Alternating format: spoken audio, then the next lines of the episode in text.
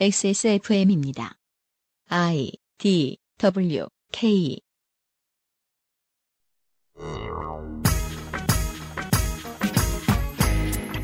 2017년 5월 둘째 주 금요일에 그것은 알기 싫다는 이달의 기획 새 정부에 바란다 첫 시간으로 꾸며봅니다. 가장 낮은 곳부터 돌아보죠. 장하나 전 의원에게 행정부가 바꾸어낼 수 있는 동물복지의 문제점들을 들어보도록 하겠습니다.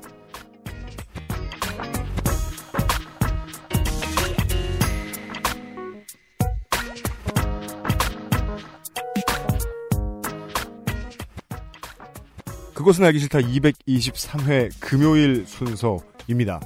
만들고 있는 XSFM의 책임 프로듀서 UMCU입니다. 2017년 5월의 기획 새 정부에 바란다 첫 시간을 진행하도록 하죠. 게스트가 이미 앞에서 무수히 많은 A4 용지 숲에서 북적북적 혼자 하고 계십니다. 한 사람이 저렇게 많은 사운드를 낼 수 있군요. 그것은 알기 싫다는 한 번만 써본 사람은 없는 빅그린 헤어케어에서 도와주고 있습니다. XSFM입니다. 두피도 피부니까. 클렌징으로 세안하고 스킨, 로션, 영양크림까지. 얼굴엔 놓치기 싫은 피부 관리. 같은 피부인 두피는 잊고 계셨나요? 깨끗하게 씻어낼 땐 빅그린 투쓰리 샴푸. 두피와 모발에 영양을 줄 땐 투쓰리 scalp 트리트먼트. 어느 것 하나 소홀히 하면 안 되죠. 두피 역시 소중한 내 피부니까요. 두피도 피부니까. 빅그린 투쓰리 샴푸, 투쓰리 트리트먼트. Big Green 모발 손상에는 투쓰리 헤어팩. 빅그린 헤어케어가 뭘 합니까 이번엔? 가정의 달 5월이지 않습니까? 어, 그런데 이미 많은 날들이 지났어요. 어린이날과 어버이날. 스승의 날은 얼마 남지 않았고요. 음. 아, 그래서 이 5월 한 달 동안에 좀 많은 행사를 알려드렸어야 했는데 다 지나갔어요. 그놈의 데이터 센트럴 때문에 그니까요. 지금 장사 좀다 놓쳤어요. 네 장미 대선이 저희를 굶기고 있어요. 그렇습니다. 하지만 예전부터 이미 행사는 진행되고 있었고요. 네. 아직 그 몰에 접속하지 못해서 음. 모르셨던 분들을 위해서 네. 간단하게 알려드리겠습니다. 음. 지금 빅그린 투쓰리 헤어 케어 샴푸 음. 트리트먼트 헤어팩 대상으로 네. 사면 살수록 더 올라가는 혜택 이벤트가 있다고 하네요. 좋습니다. 하나보다 나은 둘, 둘보다 나은 셋. 아, 이번엔 하나인데. 네. 그리고 5월 19일까지 네. 투쓰리 선물 세트가 있습니다. 투수리 선물 세트요. 네. 64%의 할인된 가격으로 파격 행사 중이라고 하네요. 네. 네. 아, 물량 밀어내기 장난 아니에요. 네. 자기들이 자기들한테 하청 준 것처럼 쥐어짜고 있어요. 그렇습니다. 네. 그리고 빅그린 베이비 신제품이 출시됐거든요. 빅그린 베이비. 네. 구매 시에 바디워시 하나가 더 추가됩니다. 네. 예전에도 이제 아기용 어, 자연유래 성분 제품들을 많이 판매를 해봤는데, 예, 아, 그 경험을 가지고 런칭한 제품일 겁니다. 19일까지니까요. 네. 몰에 빨리 접속해 보세요. 시간 얼마 없습니다. 일주일 내로 구매하시면 되게 쌉니다. 김상조 기술행정관이었습니다. 감사합니다. 새로 개편된 그것은 알기 싫다의 어, 5월의 기획 시리즈 새 정부에 바란다 시간입니다. 비슷한 코너를 마련하는 시사 프로그램들은 많겠지만 어, 구성을 최대한 다르게 해보려고 애썼습니다. 경제가 어떻고 저렇다, 정치 개혁이 어떻고 저렇다 하는 얘기 들으면 잠만 많이 오잖아요. 청취자 여러분들 가운데서 누구라도 아 그래 이거 있었지. 근데 그게 국가에서 뭔가 해줄 수 있는 일이야라고 생각해 보신 적이 없던 부분들 최대한 많이 이야기해 볼까 합니다. 아, 오늘이 첫 번째 시간입니다. 지금이 첫 번째 시간입니다.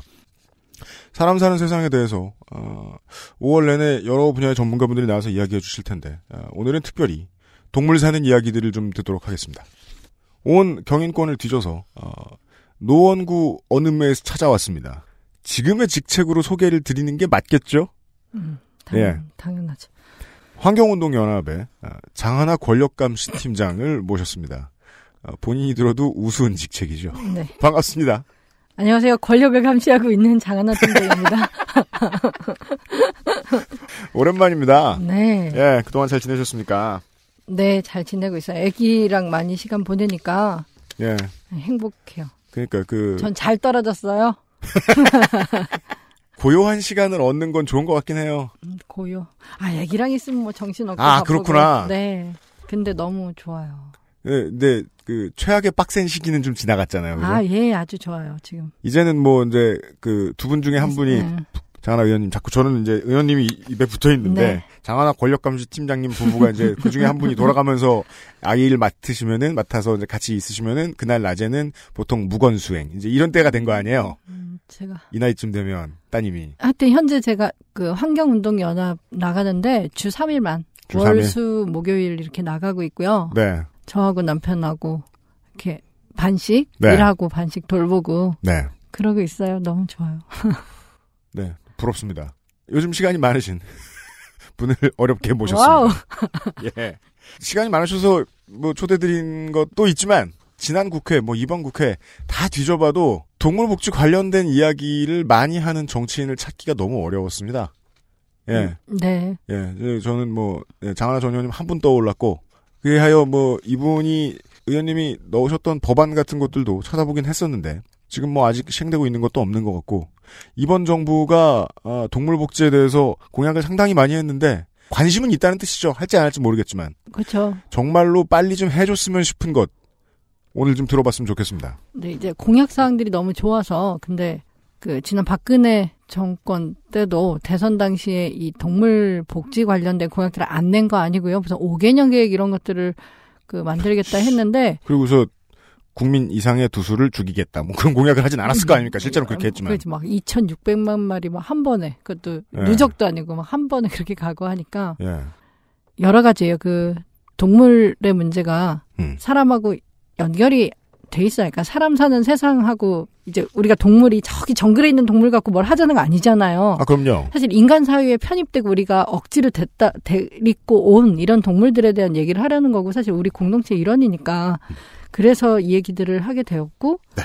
방치하면은 그 폐해가 가까이는 음. 동물원 사육사들이나 이렇게 위험이 가장 직접 노출된 분들이 뭐 사망에 많이 이르르셨어요. 아, 네 그런 사고 예, 몇번 그렇죠. 있었죠. 이거 야생동 그러니까 뭐 사자, 호랑이 이렇게 음. 그것도 대한민국 노동권도 얼마나 그 열악합니까? 동물권뿐만 아니라 네. 두 사람이 그러니까 야생동물 그러니까 야, 맹수의 경우는 뭐 음. 2인 1조로 반드시 가야 되고 뭐 이런 것들이 하나도 안 지켜져요. 음. 그 고령의 어르신이 들어갔다가 혼자 당하고 막 이런 상황입니다. 그러니까 아. 서로 상당히 비참하고 음. 그래서 요 동물권 관련해 가지고 제가 19대 때 냈던 법안은 동물원법이었어요. 동물원 얘기입니다. 음, 되게 놀랍게도 음. 그 저희가 뭐 예전에 창경궁을 일제 때 뭐 창경원으로 만들고 동물들 전시하면서 네. 어 좀 우리의 그 고궁을 위락시설 같이 만들었었잖아요 역사적으로. 그렇죠. 네, 그때 이제 최초로 거의 100여 년 전에 한국의 동물원이 만들어졌는데 그동안 한 번도 동물원을 그 국가가 그뭐 법 제도 안에서 관리하질 않았어요. 의아하시죠? 뭔가 싶죠. 장현님의 이야기를 듣고서 저도 묘한 거예요. 아, 동물원과 관련된 법이라는 게 없었댄다. 그러니까 뭐 우리가 식당도 관리하잖아요. 다 등록을 하고 뭐 그렇죠. 위생 검사하고 직원들도 건강 검진하고 네. 그러니까 그런 최소한의 기준 요건 없이 그냥 마구 운영되는 거예요. 동물원은 그럼 뭐 지자체 규정이든 영이든 어떻게 해서도 법적인 용어로 동물원이라는 말이 없는 걸 수도 그렇죠. 있네요. 없는 우와. 상태고 없는 상태고 그거는 곧 그 국가가 공공의 영역에서 관리 안 한다는 거예요. 그러네요. 그러니까 보통 지자체가 하는 서울대공원 같은 이런 네. 공원은 자연공원법상에 그냥 공원인데 공원 안에. 동물을 데려다 놓은 것 뿐인 거예요. 음. 동물이 동물이 있으나 없으나 그냥 자연공원법. 그럼 법적으로는 그냥 자연의 일부고 땡이군요. 예, 공원인 거예요. 그냥 동물이 있는 공원도 공원이고 없는 공원도 공원이고 어, 예. 동물원이라서 뭐 차이가 없었던 거고 예. 또 하나 이제 민간에서 이렇게 동물원을 운영할 때는 음. 뭐 동물원이라서 특별히 더 절차라든가 뭐 허가나 이런 거 전혀 없고 음. 그냥 뭐 박물관 및 미술관 진흥법 이렇게 아. 전시 전시장으로서 그러니까 도자기가 전시됐든 살아있는 북극곰이 전시됐든 똑같은 거야. 그냥 그런 식으로만 됐던 거예요. 하고 네. 우리 민법 체계가 많이 이제 고쳐야 된다는 부분이 살아있는 생물을 그냥 그 반려견 그러니까 우리 반려견 요새 많이들 키우시는데 그 강아지하고 아니면 음. 내가 갖고 있는 강아지 이 인형 음. 강아지 모형 털 인형하고 네. 그러니까 법적으로. 민법상의 예, 위상이 같은 거예요. 아. 그런 얘기들을 늘상 이제 아주 밑바탕부터 고치자는 얘기를 했었는데 저는 뭐 다음 정권에서 뭐 대통령이 법 다 바꾸는 건 아니지만 음. 공약을 했잖아요. 일단 네. 대통령이 공약을 했고 그 공약사항이 아쉽게도 일부러 노력하진 않았겠지만 빠져 있는 그 음. 장하나 전 의원이 발의했던 동물원법의 그 개정 문제도 꼭 아까 말씀해 주셨죠. 아직 실행도 안 됐다고. 네네 그 제가 그 약간 짤 약간 잘린 게 아니구나 임기를 마치기 전에 내 마음 속에선 잘렸다고 생각했나 보다. 경선에서 잘렸달까요? 그니까 본선도 못 뛰어보고 제가 잔인하게 굴면 섭섭해 하시는 게 맞는데요, 원래는. 저기, 안 그래요. 동물원법이 음. 없으면, 음. 동물원에서 생겼을 때 우울한 일들은 뭘까요? 음, 우리는 법에 관심이 현재 없으니까. 그러면 동물원법이 어쨌든 19대 때가 제 임기 중에 통과는 됐는데 네. 그 이것저것 그 반쪽짜리 원래 제가 마- 그 내놓은 법하고는 주요한 요소 요소 다 빠져가지고 통과는 시켜놓은 게 있어요. 그 그게 법의 아직 디테일 가지고 얘기를 좀 들어볼까요? 음, 시행은 안 됐고 5월 30일 그러니까 내일 모레 시행이 네. 되기 시작하는 건데 현재 그러면 동물원법이 없고 관리가 안 될 때 어떤가를 음. 좀 말씀을 드릴게요. 네. 근데 이거 다 조금 조금씩 단신으로는 다 들으셨을 건데 음. 예컨대 뭐 최근 올해만 해도 어 그렇지 폐사. 대전 5월대 호랑이를 음. 경북 국립 백두대간 수목원으로 옮긴 지 9일 만에 폐사한 거구나. 그러니까 음. 폐사는 그 백두대간 수목원에서 한 거고 네. 전주동물원에서는 벵골 호랑이가 음. 올해 1월, 3월에 각각 한 마리씩 또 음. 폐사를 했고 여기서 폐사란 아 의도하여 죽인 겁니까? 그렇진 않습니다. 네. 네, 이- 전혀 이 사람들은 뭐 죽어서 좋을 게 없기 때문에 음. 그 일본에서 매년 타이지 지방에서 매년마다 그 야생 돌고래들이 수백 마리 몰려오면 그때 가둬놓고 음. 네 학살하고 이쁘고 이제 그것도 성격 따라서 그 쇼 돌고래로 적합한 것들은 비싸게 팔고 아닌 것들은 음. 또뭐 식용등 이용하고 뭐 이런 거 완전 피바다 물드는 것들은 뭐 기사라던가 동영상으로만 동영상. 봤는데 아, 어, 뭐 학살이죠. 네 학살이고요. 예, 가두리를 해놓고 그러니까 무슨 법칙도 없이 이제 죽이는 것을 즐기는 축, 축제랄까 이게 무슨 뭐 고대부터 내려오던 어업과 관련이 있긴 있는 모양인데 그 축제로서 변형된 모양새가 워낙에 슬퍼서 그 앞바다가 빨갛게 되는 음. 예, 그 장면은 똑똑히 기억납니다. 네, 그 타이지에서 고래를 또 잘 수입해오는 주요 국가예요. 저희가 아? 울산의 고래 생태 체험관에도 그 타이지에서 들여온 돌고래가 있었는데 음. 그러니까 정말 돌고래를 가지고 오고 뭐 전시를 할 것 같으면 예. 그러니까 여기서 전시라는 건 이제 수족관에 음. 두고 사람들에게 관람시킬 거라면 음. 타이지에서처럼 이렇게 비인도적인 방식으로 할삭, 학살하는 데서는 들여오지 음. 말아라. 아. 다른 곳에 들여하라라고 또 권고를 하지만 그런 것도 듣지 않고 일단 타이지에서 들여왔는데 그 들어오자마자 5일 만에 또 폐사를 한 예가 있고요. 네. 그래서 관리를 할 준비나 전문성이 없는 이제 업체라 그럴까요? 기관이라 그럴까요? 그런 데서 데리고 왔을 때 이동하자마자 적응 못해서 폐사할 가능성이 좀 높은 모양이군요. 네 그렇기도 하고 이제 야생동굴의 수명이 뭐 40년 정도라고 하는데 네. 그 국내에 들여온 이제 음. 수족관에 살고 있는 돌고래들의 평균 수명이 4년이에요. 그러니까 오자마자 바로 죽진 않더라 하더라도 사람으로 치면 유아기에 가는 거 아니에요? 그 아까 뭐 청년 때 잡혀면 어, 청년 네. 네, 나- 그렇죠. 네. 네. 그렇죠. 어, 그렇죠. 예, 예. 네. 아무튼 4년. 어쨌든 어, 수명이 완전히 어. 그 단축되니까 네. 그러니까 저의 경우에는 돌고래를 뭐 전시하는 거 쇼는 음. 쇼- 쇼는 고사하고 이렇게 좁은 수족관에 갖다 놓는 것 자체가 학대고 사실 그 자체도 안 했으면 좋겠다는 게뭐 음. 제 개인적인 소신인데요. 네. 어쨌든 그 야생 돌고래들이 이제 초음파로 이제 사물을 파악하고 음, 네, 그렇죠. 커뮤니케이션을 하잖아요. 음. 근데 보통 한 140m 음. 이상, 100 몇십 미터씩 이렇게 초음파가 네. 가서 탐지를 하는 거예요. 음. 근데 수족관 너비가 그거보다 훨씬 작잖아요. 네. 네. 막 반사돼서 자기한테 오고 아. 그 수족관이 그러니까 하루에 또 수십 킬로 수영을 하니까 네. 물리적인 이동도 갑자기 못 하게 되니까 네네네. 미치겠고 음. 초음파 막 반사돼서 돌아오고 나중에는 음. 적응하면 초음파 길이를 짧게 쏜다고 해요. 이렇게 아, 예. 수족관에서 하지만 처음에는 그게 엄청난 스트레스고 고통이라서 네. 그 정형 행동이라고 같은 행동만 계속 반복하는 거 하고 이제 그 수족관 벽에 들이받거나 이제 음.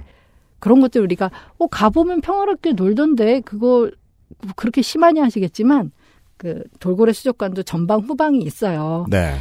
그나마 보이기에 안 이상한 개체들이 나와서 이렇게 보여지는 거지만 그게 전부가 아니거든요. 음. 그리고 후방에서 문제적인 돌고래들이 늘 있기 마련이고 음. 그래서 돌고래 전시도 그런 식으로 문제가 되고 있고요. 또그 음. 외에 북극곰이나 코끼리나 네. 영장 영장류 특히 영장류 중에서도 유인원, 우리 같이 꼬리 없는 애들 있잖아요. 네. 이런 동물종들은 아예 동물원에 가두기에 부적합하다. 그러니까 어떻게 좋은 서식 조건을 주더라도 일단은 음. 데려오지 말자는 거. 음. 북극곰이 어디 살아요? 북극에 살잖아요. 네네. 데다 놓으면 음. 털을 다 벗겨줘도 덥지 않겠어요. 어, 어, 어, 어, 예, 근데. 음. 어린 시절에 뭐 과천에도 예전엔 있었고요. 네. 과천 어린이대공원 지금 현재는 과천은 없고 대전 5월든가에 남아 있다 그러는데 음. 하도 따뜻한데 이렇게 있다 보니까 북극곰 털이 초록색으로 이렇게 녹조 이끼 끼듯이 초록색이요. 그런 식으로 이제 겉에 그 네. 이끼가 껴요. 어. 따뜻한 데 있으니까 왜 우리 물이끼 끼듯이. 음. 아시겠죠? 네. 근데 사람이 뭐 곰을. 미용해 줄 수 있는 것도 아니고 건강상에 문제가 있다고. 네, 미용. 그러니까 그 이제 동물을 전시하고 어딘가에 가두는 것과 관련된 법제에 있어 중요한 골자 중에 하나는 전문성을 가지고 개별 동물 어, 개별 종마다의 환경을 고려해야 된다는 거군요. 어, 천재신가 봐. 제가 그거 안, 안 알려드렸는데. 그 얘기잖아요, 지금. 그래도 어떻게. 어느 바보들이랑 일을 하셔가지고 지금 저기 아니, 아, 그러니까 천재는 심했지만. 여튼- 아 맞아요, 네 심하십니다. 그 천재는 심했네요. 아, 어쨌든, 네, 네, 그래도, 아, 그냥 그거를 너무 딱 집어내셔서. 네, 그 제가 바- 발의했던 동물원법 제정법. 네. 그러니까 처음 만드는 동물원법에는 핵심은 그거였어요. 그러니까 네. 동물 종마다 거기에 맞는 그 최소한의 서식 기준을 정하고 그걸 네. 누가 정하겠어요? 정부가 정해야지 개인들이 내가 알아서 정할 수 없는 거잖아요. 그렇죠. 그러니까 환경부에서 전문가를 전문 인력을 그렇다면 학계 음. 호- 환경부가 돈을 털어서 학계에다가 연구비를 주고 신임을 해서 그걸 받아와서 네. 법에다가 나중에 적용시키고 이러는 과정이네. 그렇죠. 근데 생판 바닥부터 할 필요도 없어요. 왜냐면 그러는 나라들이 이미 너무 많아서 아 참고 자료 이미 나- 많다. 완전 많아서 네. 네, 그거를 이제 국산화만 시키면 되는 겁니다. 아. 예, 번역 플러스 한국의 한국 여건이 또 있잖아요. 한국의 뭐 기후 조건 네. 플러스 그렇게만 하면 되는 작업인데 음. 일단 그거를 그 법을 실제 그 통과시킬 때는 그 부분이 빼져 당시 장하나 의원은 다 해서 넣었으나 넣었지만 이제 그 뭐 얼마나 빠져가지고 통과된 겁니까? 어느 정도냐면 아 왜 이렇게 글씨를 못 쓰죠 저는 음 6, 6조에 6조에 있는가 동물원 아 그렇지 보유한 생물들의 특성에 맞게 네. 이제 영양분 공급하고 질병 치료하고 뭐 음. 이런 생활환경 적정한. 서식 환경을 제공해야 한다라는 게그 음. 조목에 남아 있는데 보통 이럴 때는 이에 관한 필요한 사항은 뭐 대통령령으로 정한다. 음, 그렇죠. 아니면 뭐 환경부 장관령으로 한다 해서 네. 시행령에 그럼 서식 조건을 쫙 나열해야 실효가 있는데 아주 선언적으로 서식 환경을 제, 제공하도록 한다만 있고 시행령 이런 거 없어요. 그냥 이게 다인 거예요. 현재 상황으로는 그러니까 네. 어떤 기준을 국가에서 만들어낼 수도 없고 그러니까 거기에 따른 어떤 좀 그럼 법이 아니잖아요. 주어도 없고 행동 주체 없잖아요. 아까 동물원 운영하는 사람이 적절한 서식 환경을 제공해야 되는데 그 서식 환경이 어떤 건지랑 안 뭐 안 지키면 어떻게 된다는 게 그 빠져 있으니까 뭐 그건 헌법이죠. 헌법 정신만 얘기하니까. 똑똑하시다. 천재는 아니지만 어, 하여튼 그런 상황인데 그래서 이 네. 법을 조속한 개정이 필요한 상황이라는 거 음, 하고 사실 업계에는 이게 다 비용이고 부담이잖아요. 그죠. 그러니까 업계 입김이 되게 강하게 들어가서 사실 음. 당, 당시에 새누리당 그 환경노동위원회 요거 같이 심의했던 의원들도 음. 어, 시기장 상조다. 그때 그 회의록, 소위원회, 그 법안 소위 소위원회 회- 회의록 보면 너무 재밌어요. 뭐 자기가 여당 의원들이 음. 당시 저 새누리당 의원들이 뭐라고 얘기했죠? 그분 이름이 갑자기 생각 안 나지? 왜? 흉이, 흉이 될 테니 이름은 까지 말죠. 어, 왜, 왜요? 아, 까, 까셔도 돼요. 음, 기억나시면. 기억이 안 나네. 어머나, 큰일 났네, 이게. 운 좋으셨냐, 그분? 어쨌든, 네. 자기가 뭐, 그, 노인복지, 뭐, 아동복지는 들어봤어도, 동물복지는 아직 못 들어봤다. 시기상조다. 이런 표현을 하는데, 그니까, 첫째, 그, 못, 어머, 옛날이야. 못, 들어, 못 들어본 것도 너무 의아하지만, 네. 두 번째는, 본인이 모르면 왜 시기상조야? 왜 그 기준이 아, 본인이어야 하는가. 아, 그 그때 그래서 이제 저뿐만 아니라 사실 요 내용들은 동물복지 관련해서 훨씬 더 헌신적으로 일하는 많은 단체분들이 음. 법안 만들 때도 계속 같이 싸워주셨고 네.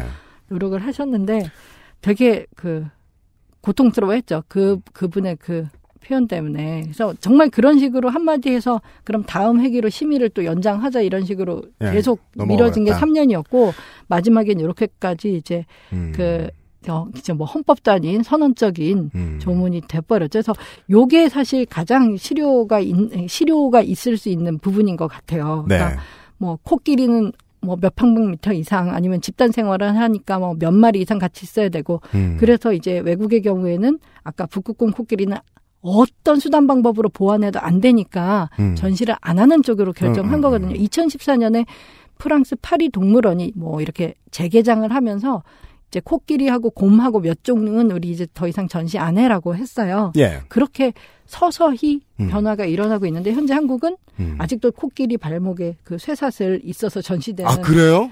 동물원도 여전히 있고요. 아. 그러니까 그 차이가 너무 큰데 이게 그래서 뭐 동물이 불쌍해서 어디까지 뭐 세금을 쓰고 얼만큼 우리가 인적인 노력을 하느냐가 아니라 음. 가서 일단 아이들이 좋아한다고 부모님들이 아이들에게 보여주잖아요. 네. 뭐 교육적인 뭐 이렇게 얘기하는데 음.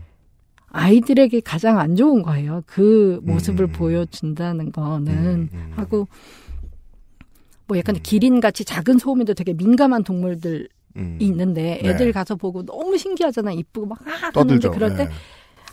기린은 그렇게 하면 너무 힘들어한데 조용히 하고 이렇게 음. 그 소곤소곤 해야 돼라고 알려주는 게 아이들한테 정말 줄 수 있는 어떤 그뭐 음. 교육이랄까 배움 그러니까 어떻게 이런 여러 다양한 동물하고 지구 안에서 쭉 살아갈까 이렇게 배움의 장이 돼야 되잖아요. 음. 사실은 결국 동물 데려다가 구경시키는 거고 돈벌이고 저는 동물원이 뭐 야생동물 보호하고 종보전하고 교육 효과 있다는 것도 사실 너무 우리가 갖다 붙인 말이라고 생각은 하지만 음, 네. 최소한 그래도 그 말에 그 좀 걸맞으려면 그래야 음. 되는데 대한민국의 동물원은 그 아이들마저도 부지불식간에 동물을 학대하게끔 되게 방조하는 장이 되는 거예요. 음, 음, 그러니까 음, 음. 이거를 동물들의 문제가 아니라 우리 아이들의 문제고 또 나이의 문제기도 하잖아요. 그렇게 네. 좀 도와주셨으면 합니다. 정말 아이들은 동물원 수족관 가는 거 정말 좋아해요. 그 책에서 보던 건내 눈에 눈앞에서 그렇게 다니고 그러면 그렇죠. 예, 아이 아니라 20대 중반에 논산 훈련소에 가서 본 큰 호랑나비도 그렇게 예쁠 수가 없었는데. 자연은 아름다운 거니까. 호랑이라고 할 줄 알았는데 호랑나비라고. 논산에 호랑이가 어딨어요. 소밖에 없죠. 그러니까. 근데 장현님 말씀 듣기 전까지는 생각 못했던 것 같아요. 그 동물원 가서 보면서 음. 동물원에서 우리 바깥에 있는 사람이 음. 우리 안에 있는 잡혀온 잡혀온 음, 가족과 서식지와 떨어져서 잡혀온 동물을 보는 음. 것에 매우 부자연스러운 권력 관계에 아, 대해서 불편해할 줄 아는 것이 이제 존엄에 대한 교육이 된다는 거 아닙니까? 전 심지어 그건 한 사회, 그러니까 우리 인간이라는 우리도 사실 정글이잖아요. 네. 우리 안에서도 강자 약자 간에 정말 질서가 존재하고 사람들마다 약육 강식이 맞다고 믿는 사람도 분명히 존재하고 우리 사회에 그럼요. 예 근데 저 같은 경우는 음.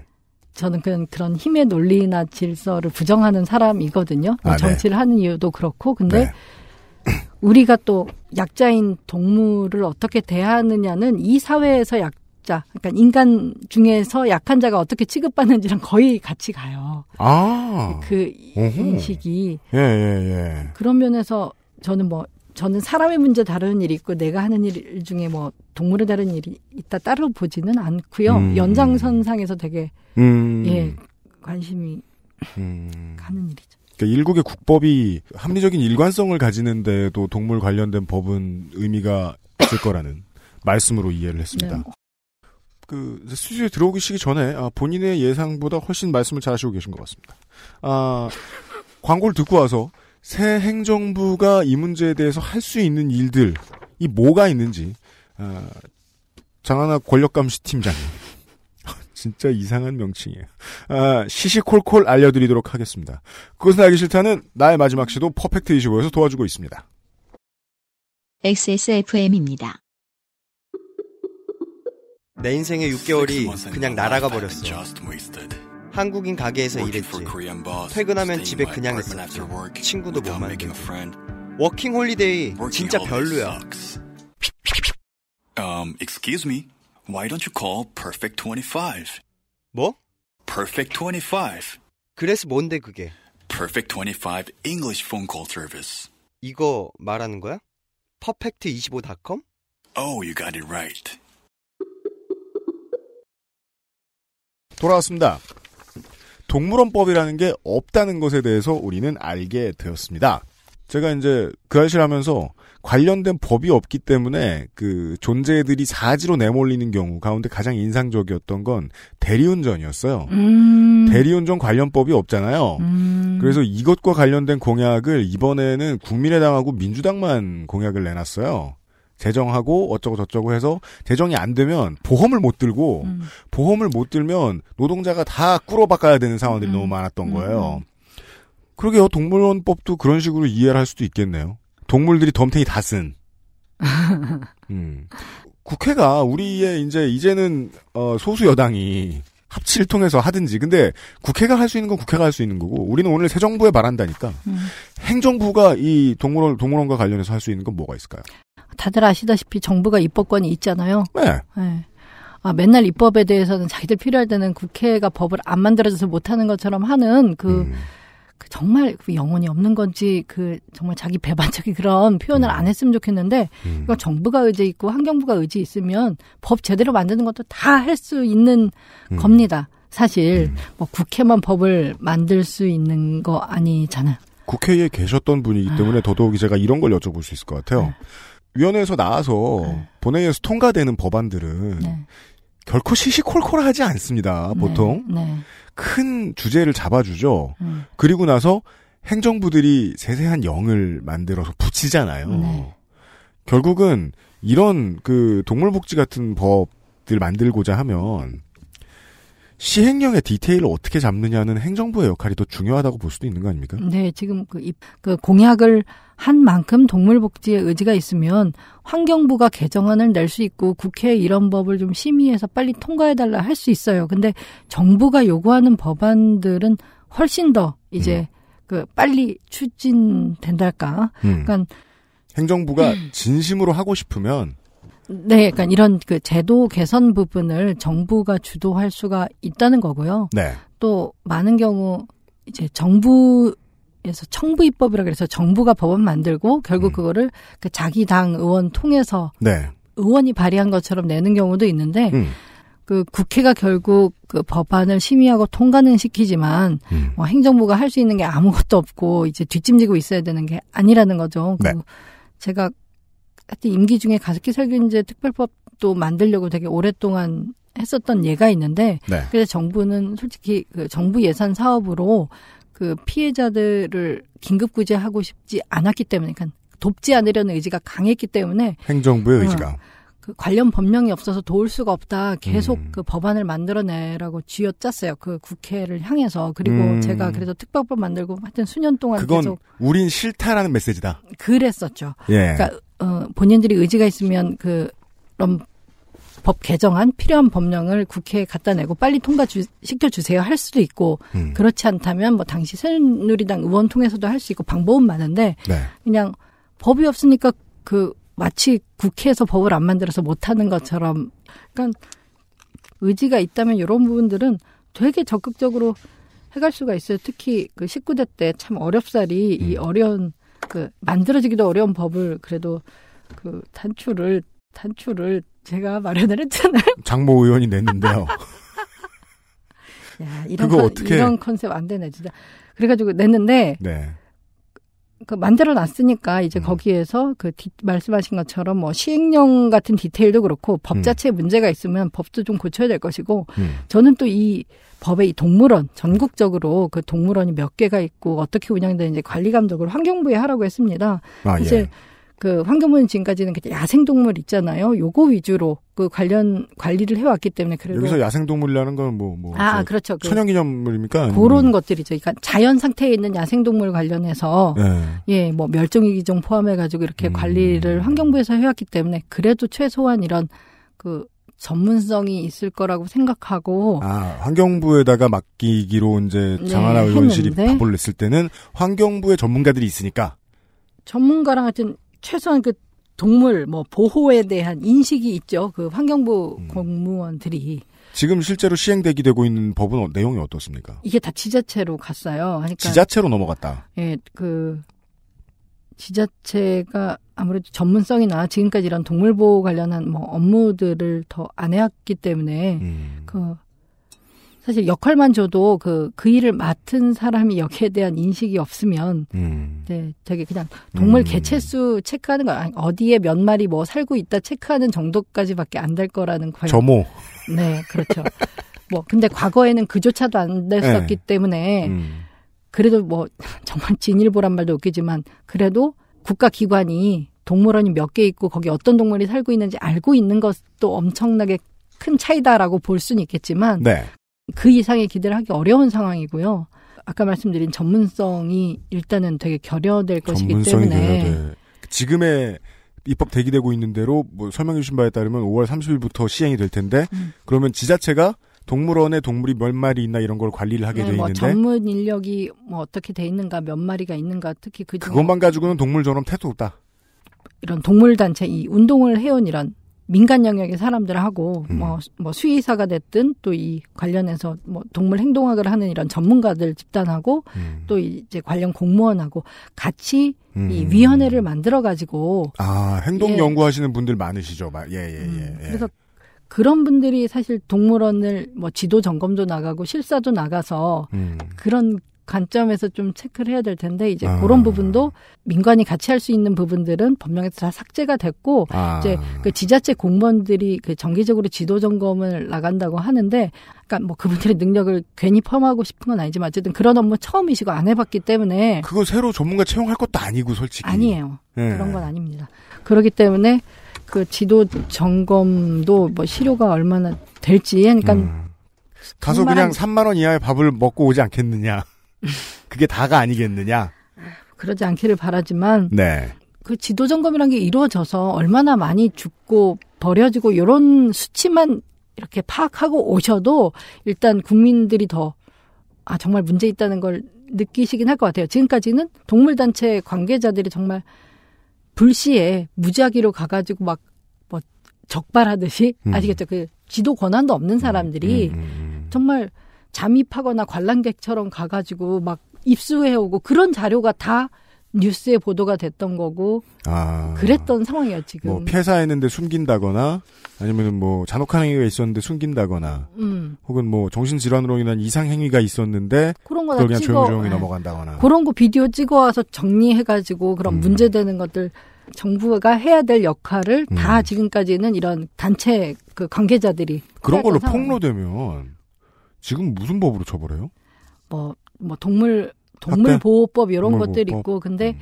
이제 아, 이거 몇 년도인지 기억 못하지만 음. 제가 말씀드려볼게요. 그 테마 동물원 주주라고 정말 음. 동물 지옥 동물 지옥 부를 정도로 이 바닥에서는 아 그래요?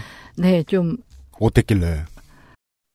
SBS 2013년 9월 28일 쇼에 출연시키려고 동물을 조련하는 과정에서 동물 학대가 벌어진다는 지적이 끊이질 않고 있습니다.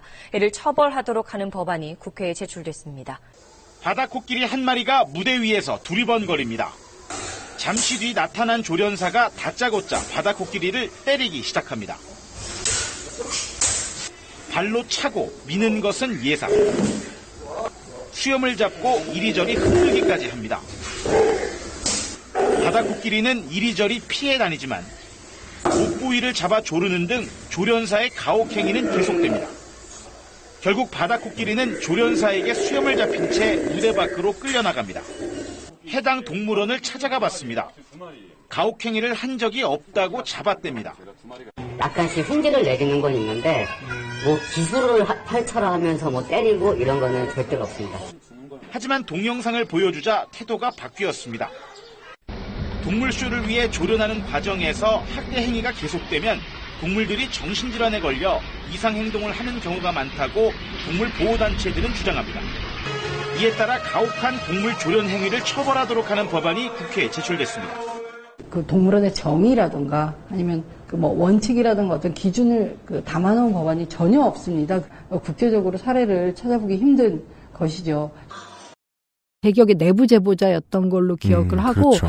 또 그런 거 고발을 못하는 게 그 한국에서 직장 구하기 힘들잖아요. 잘려도 갈 데도 없고 특히나 동물원 관련해서 일하시는 분들은 정말 전문 직종인데 자리 진짜 없잖아요. 아이러니한데 그렇기도 하고 전문적으로 교육받지 않은 사람들이 또 거기 많이 있어서 문제가 악순환 되기도 아. 해요.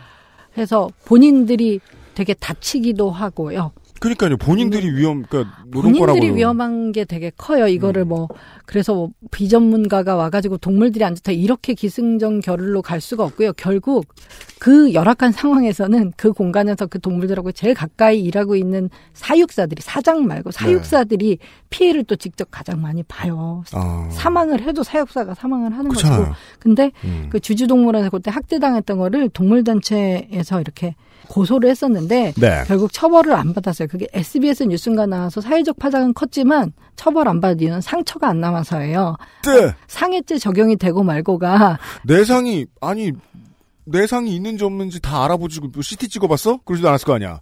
그냥 앞에 쓱 보고 안 다쳤구만 이러고 말았을 거 아니에요. 어쨌든 어. 그 영상을 뭐 이거 청취하시는 분들도 다시금 찾아보신다면 네. 예 그래도 처벌을 안 받는다. 음. 어, 음, 뭐 하여튼 법제도에 문제가 상당히 많다는 거를 쉽게 공감하실 수 있을 거고요. 네. 경남 창원의 한 실내 체험 동물원 전시장, 쓰레기통 등에서 비닐봉투에 담긴 동물 26마리의 사체가 발견되고 네. 그 중에 15마리는 국제적인 멸종 위기적이고 뭐 당연히 그 뭐 관리 감독하는 기관이 없기 때문에 뭐 기관에서 이런 거 파악도 못 하고 있고 이런 것들을 음. 그 단체들이 이렇게 실사하다가 쓰레기통에서 뒤져보니 막 사체 나고 뭐 요런 지금 수준인데 관람하는 사람은 이게 어제 봤던 개인지 지난달에 봤던 개인지 모르잖아요. 그죠, 그죠, 그죠. 계속 그 관람에 아주 그냥 생명이지만 정말 도구적으로 전락해서 그냥 쓰레기통에 마구 버리는 요런 상황 인 거고요. 아, 돌고래 쇼를 보던 천진난만한 아이는 이 애가 다음 주에 죽는지 이런 걸 모르겠, 모르는군요, 생각해 보니까. 네, 뭐 작년에도 와서 봤는데 뭐 개가 갠지 죽었는지 모르는 거죠. 뭐, 평상시에 무슨 폭행을 당해서 이런 걸 할 수 있게 되었는지라든가. 그러니까 이 동물 학대다 그 훈련 부분에서는 또 음. 그 업계에 진짜 직접 훈련하고 조련하시는 분들이 저도 많이는 아니라도 만나보는데 되게 이런 뉴스나 보도에 되게 자괴감 느끼시고 슬퍼하세요. 왜냐하면 정말 동물을 좋아하시는 분들이 그 일을 하시거든요. 정말 그분들이 뭐 되게 잔인하고 뭐 소시오패스적으로 막 학대하고 이런 분들 아니에요. 자꾸 사람하고 비교하게 되는 것 같아요. 어린이집에서 일하시는 보육교사분들 애가 좋지 않으면 그 일 못 하시잖아. 그니까 근데 음. 이런 뉴스가 나오고 보도가 되면 네. 정말 또 이게 일반적으로 다 그런 것처럼 보여지고 자기 직업이 아, 그게 문제예요. 어, 자기는 정말 사랑하고 뭐 거기서 무슨 뭐라 그러죠? 그 일확천 뭐 돈 엄청 많이 벌, 받고 그 일을 하는 거 아니에요 정말 동물이 그렇지도 않잖아요. 좋으니까 네. 그 동물 냄새 나고 누구들한테는 사육장 같은 환경이 그 냄새 같은 것도 안 좋을 수 있잖아요. 근데 힘들잖아요. 음. 정말 좋으니까 하는 거예요. 그 교감이 좋고 근데 아, 그러니까 저는 사람도 우울하고 불쌍하고 내가 하는 일을 뭐 동물 학대하는 무슨 범죄자인 양 봐야 되고 이 모든 상황이 어린이집 파- 정말 정확한 비교를 해주셨는데 국가가 기능을 안 하니까 결국 피해를 아이들이 보고 원장님들 선생님 예. 어린이집 선생님들이 피해 보고 4, 50분째 동물원법에 대해서 이야기를 했지만 결국은 이런 이야기로 접근하게 되네요. 이게 동물과 그리고 거기에 더불어 거기서 노동을 하는 조련 인력을 위한 법이다. 매우 그렇고요. 네. 저는 제가 이런 거 하니까 되게 섭섭함을 토로하는 뭐 약간데 돌고래 사육사 이런 분들 뭐 어떨 때는 페이스북 메신저 같은 걸로도 주시기도 하고 뭐 이메일도 주시기도 하고 우리도 힘들어 죽겠다. 어떨 때는 막 항의 뭐 너무 뭐 우울하다는 둥 이제 음. 항의성도 오고 그냥 하소연도 오고 이러시는데 정말 그런 분들한테 죄가 있고 잘못이 있다는 거는 절대, 절대. 아니에요. 음. 네. 근데 그래서 그러니까 적대감을 갖고 뭐 이런 동물보호단체 일하는 사람들 거기 그 직원분들하고 뭐 적대감을 갖고 살자는 것도 아니에요. 음. 오히려 우리는 같은 목적을 네. 갖고 있는 것 같아요. 근데 네. 예, 여기서 국가가 이렇게 제 역할을 못 하니까 그 음. 모두가 고통스러운 이런 상황이고요. 아무도 안 했던 일을 뭐 지구 최초로 뭐 역사 최초로 하자는 거 아니잖아요. reference 해외에 많다. 그런 시차. 거 보러 예유좀 외유좀 가면 안 되나? 그러니까 시차나 격차가 예. 되게 심한 거예요. 그러니까 동물원 법 자체가 이번에야 시행이 되니까 5월 30일 그러니까 음. 내일 모레부터 시행이 되는 거니까 네, 네. 그렇죠. 하고 그런데 국가에서 지금 많이 생각을 해줘야 된다고 먼저 말씀하셨던 것은 뭐 조련이나 사육 인력이 책임을 다해서 양심의 거리낌 없이 어, 동물들의 존엄을 해야지 않아 가면서도 일을 하고 어, 동물의 존엄이 정해지는 것 같으면은 그런 동물은 앞으로 들여오지 않고 이런 것들을 정확히 관리해주기 위해서 전문 인력들이 많이 필요한데 앞 지금 시행될 당장 시행될 법은 지자체에다 그냥 맡겨 놓으면서 지자체가 어떤 전문 인력을 어떻게 들여와야 되는지도 꼼꼼히 설정해 놓지 않았으니까 그냥 출석 부르고 끝날 거라서 네 하고 앞으로도 이 법 가지고도 한동안 동물 존엄이 동물원에서 뿌리를 내리지 못할 것이다. 네 하고 그냥 늘 나오는 건데 저는 법을 이제 동물원 허가제로 그 만들었었는데 결국은 등록제로 등록하면 등록 신청하면 등록증 땡. 발급해 주는 식당 지자체가. 해야 된다. 음.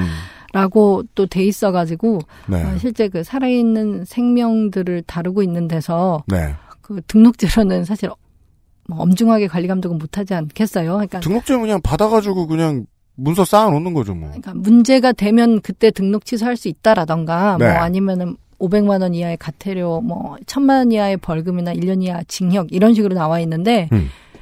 일단 최초의 허가제로 해서 그러니까 일정 요건을 갖추지 않으면 영업 못하게 좀 해야 되는데 그런 게 빠진 게 너무 아쉽고요. 음. 그러니까, 그러니까 생명은 그러니까 일단 고통받거나 죽으면은 되돌릴 수 없는 거잖아요. 그죠. 그렇기 때문에 이제 그 지금처럼 등록제고 이제 사후 조치하겠다는 것들은 일단 죽고 나서 음. 일단 맞고 나서 학대 당하고 나서라는 의미가 있기 때문에 아, 예, 별로 예, 위상이 그러네요. 맞지 않는 것 같아요. 하고 음. 그 아까 전에 제가 그뭐 10종 이상 또는 50 개체 이상 요런 동물원만 취급한다 그랬는데 그 이하의 소형 동물원 뭐 체험 동물원 요새는 이동식 동물원이 있는데 잘 안 와닿으시죠? 무슨 행사가 있거나 아이들 관련해서 축제가 있거나 하면 그 소동물들 이렇게 가지고 가서 거기서 출장 가요? 네, 뭐 체험해보고 만질 수 있고 요런 것들 하는 상당히 동물원. 상당히 비인도적으로 들리는데요. 음, 근데 거기는 아예 이제 그 여기 동물원법에서 관리하는 음. 대상이 안 돼요. 왜냐면 고정시설만 지금 하게끔 되어 있어요. 동물원법 자체가. 그럼 그건 화물이군요. 지금 법에 의하면 화물이기도 하고 그 동물들 택배 관련해 가지고도 뉴스 검색해 보시면 나와요. 그러니까 동물을 동- 택배로 보내요? 네. 그래서 그러니까 뭐, 살아있는 내가 모르는 게 많지? 야, 음, 예. 그러니까 화물 맞고 택배 맞고요. 아, 지금 이 동물원법 외에도 말씀드릴 게 이제 멸종위기종을 포함해가지고 이렇게 외국에서 생물종 들여올 때 우리나라가 검역도 제대로 안 하고 있는데 음. 과거에는 이런 동물들이 너무 조금 들여오고 이제 시장이 작았기 때문에 뭐큰 음. 문제 안 됐다면 지금은 뭐 대형 할인점만 가더라도 뭐 엄청 많죠. 도마뱀이라든가 뭐 하여튼 희귀한 동물들 많고 되게 네. 쉽게 사고 쉽게 사고 시- 쉽게 죽을 수도 있고 뭐 이런 상황이고 쉽게 산다는 건 좋지 않은 일이죠. 네, 하고, 아, 그렇죠. 살아있는 생명은 그러면은 결국 그 필연적으로, 파양될 네. 가능성이 높으니까. 네, 하고 또 검역이 제대로 안 된다는 거는 뭐 최근에 뭐 AI 구제역 이런 것들이 사람 뭐 특히 메르스 이런 것도 인수 공통 질병이라서 사람들이 곧 음. 공포스러웠던 거잖아요. 네. 사실은 뭐 동물들이 많이 죽어서도 끔찍하지만 아, 이제는 사람- 음. 동물을 보거나 키우지 않는 전 국민에게도 해당이 되네요. 네, 근데 이 법을 정비하는 이유가. 인수공통질병 같은 데서 그렇게 에, 그 방역이 너무 허술한 상태예요. 이 음. 뭐 파충류, 양서류 이런 것들 거의 검역 안 하고 들어오고 요거는 동물원법은 아니고요.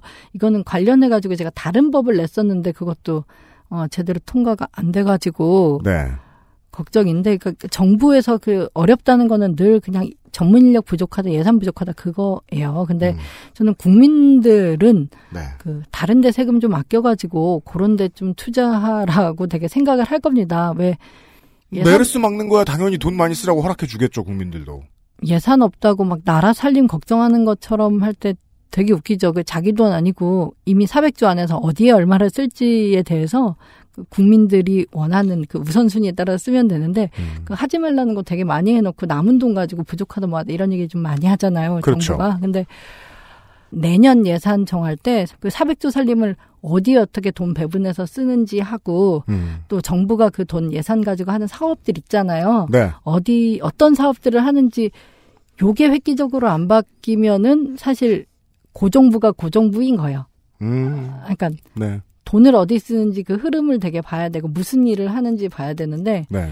그거 안 바뀌면은 세상 안 바뀌는 거거든요. 특히 저같이 이제 야당에서 정치를 했으니까 지금 그 민주당이 집권한 상태에서는 그 말로만 하는 개혁 말고 진짜 음. 바뀔 거는 그 네. 나라 살림 쓰는 거 네. 어, 하고 저는 충분히 이 동물 복지라던가 아니면은 아까 뭐 검역 문제 포함해가지고 그 인간들의 삶에 들어온 야생동물 있잖아요. 음. 여기에 대해서는 국민들은 충분히 세금을 써도 된다는 의향을 갖고 있다고 저는 확인해요. 왜냐하면 동물원법 하면서 제가 음. 국회에서 일하는데 제일 걱정했던 게, 아, 저거, 저거, 뭐 청년 비례대표라고 했더니, 아니, 뭐, 했더니 뭐, 그, 뭐 정치인 같지도 않은 이런 게 와가지고 사람, 사람 굶어 죽고 음, 앉았는데 동물법 넣고 있냐. 그게 제일 두려웠어요. 사실 처음 하면서 저라고 무슨 뭐 하고 싶은 건 다 안 하고 뭐 아나무인이고 이런 사람이 아니거든요. 예. 그래도 가치가 있다고 생각하고 이 법을 만들고 해, 이렇게 그 추진을 했었고 음. 저는 임기 내 법이 이렇게 누더기든 반쪽이든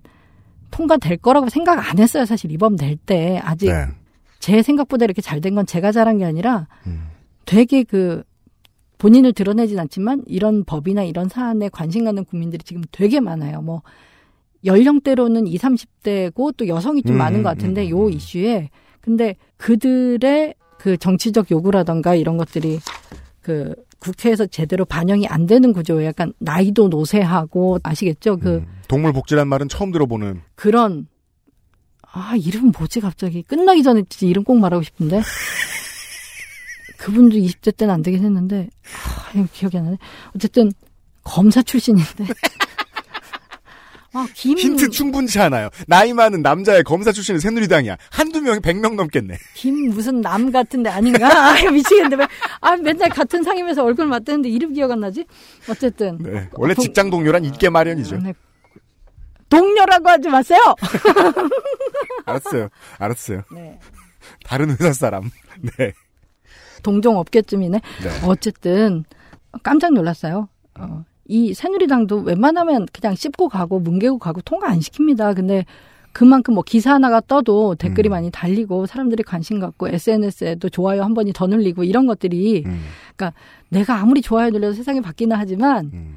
그런 것들이 결국 표를 얻어먹고 살고 거기에 촉이 되게 그 발달한 사람들이잖아요. 어쨌든 네. 국회에 있는 사람 다는 아니고 뭐 음. 뭐 홍준표 어 누구 전 지사 지금 지사인가? 네, 전 이- 지사. 그러니까 그런 사람 그치 그 사람도 본인의 지지 기반이고 그 24%가 있으니까 그럴 수 있었던 것처럼 음. 어쨌든 여러분들의 관심과 참여와 같은 그 좋아요가 아무것도 아닌 것 같은 좋아요를 음. 안 누를 것 같으면 그냥 누르세요. 그게 결국 국회에 또 다 반영이 된다는 걸 저는 정말 말씀드리고 싶어요. 행, 행정부도 움직일 수 있을까요, 그게? 아, 그 단임제라서 이미 됐는데 개헌 얘기까지 해야 돼? 몰라. 근데 알겠습니다. 아니요 움직일 거라고 봅니다. 알겠습니다. 네, 예. 움직입니다. 아, 동물원법 많은 이야기들을 해주셨고 에, 제가 지금 들은 이 한 시간 동안 들은 어, 소감 및 가장 중요한 주제는 이거였습니다.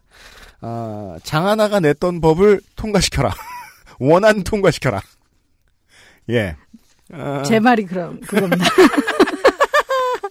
아, 아, 5월에 그것은 알기 싫다의 기획 시리즈. 아, 새 정부에 바란다. 첫 번째 시간. 아, 동물복지에 대한 이야기.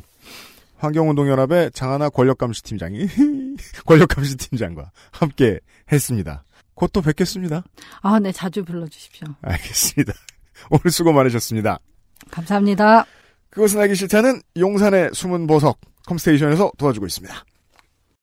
진짜 컴스테이션 가서 남편 컴퓨터 샀는데 그때 진짜요?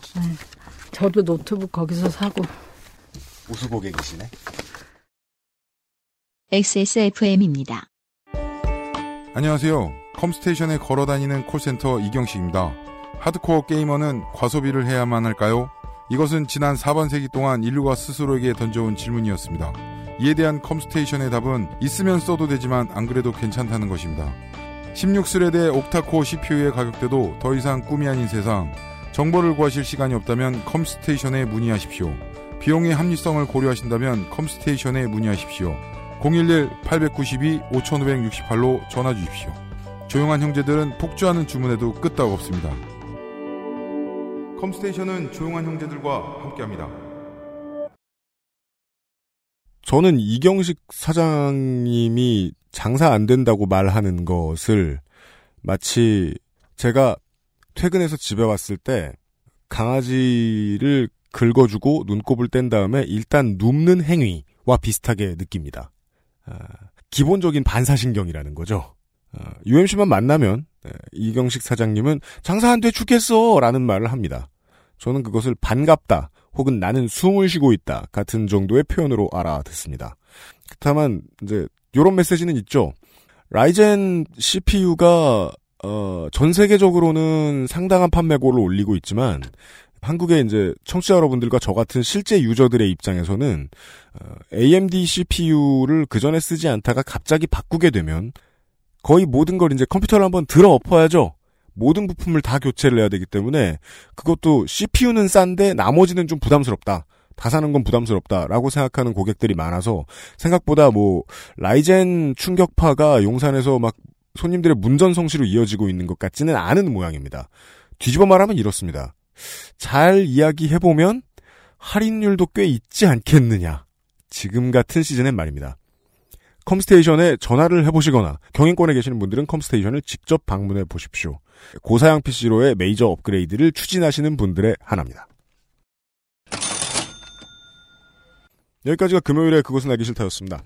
음, 개편을 했다는 것이 곧 어, 이대로 가겠다는 말씀은 아닙니다. 저희는 다른 방송국들하고는 그게 다르죠. 어, 한 명의 PD가 자기 팀을 꾸려서 모든 걸 책임지기로 하고 일단 방송을 내보내보고 방송이 별로면 잘리고 그럴 수 없습니다. 저희 방송국은 이 방송 계속 가야 됩니다. 어, 마치 그것은 알기 싫다는 9595쇼나 싱글벙글 쇼와도 같습니다. 여러분들의 request에 따라서 변화할 겁니다. 안 된다고 없어지진 않아요, 쉽게.